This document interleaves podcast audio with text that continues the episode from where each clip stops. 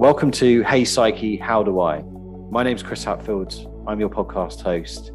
I'm the founder and coach of a company called Sales Psyche, and I've devoted my time in the last 15, 20 years to all around mindset and mental well-being. Hey Psyche, How Do I is all about answering those questions that we often pose to ourselves, subconsciously or consciously, on a daily basis, but don't always know where to start with.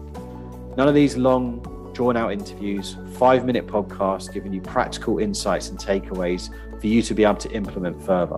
So, enough about this, let's get started. Hey, Psyche, how do I get better at presenting in front of others?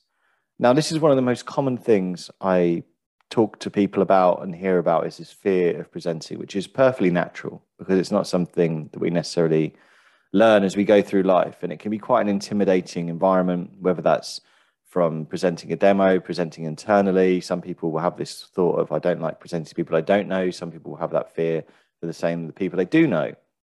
And it can be a bit of a vicious cycle when you feel like you're about, you're hearing that you've got to present in front of others and you get to the point where you're like, the stress sets in, the nerve sets in, and then you prepare, you prepare, you deliver it, and then there's that absolute relief. But you haven't really fixed anything. It'll be the same thing that happens next time.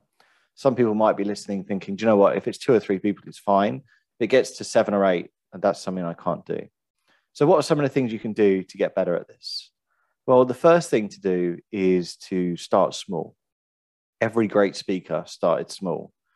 And rather than just thinking about like this big end goal or big in your head, might be thinking, oh, I, I could never present to this many people. Start small. Maybe in your one to one, start just stand up and present rather than talking about something and just get used to that. And maybe tell your manager, this is something I want to work on. Then it might be in a team meeting. You might want to volunteer and put your hand up and say, Can I present this uh, bit of insight I've learned this week or this customer story? And then it might be at a small networking event where people you do know or you don't know, depending on where you feel more comfortable. But the point of that being is just build up over time. And linked to that is proactively seek ways to speak in front of others. A lot of the time we have this fear, it's because it's reactively put on us. We'll only be doing it when we have to when we have to present something internally or externally. And that's where that pressure can come from because we feel like we're not in control. It's been forced upon us. And if we're telling ourselves, I'm not good with this, like those limiting beliefs you talked about before, your brain will look for all the evidence.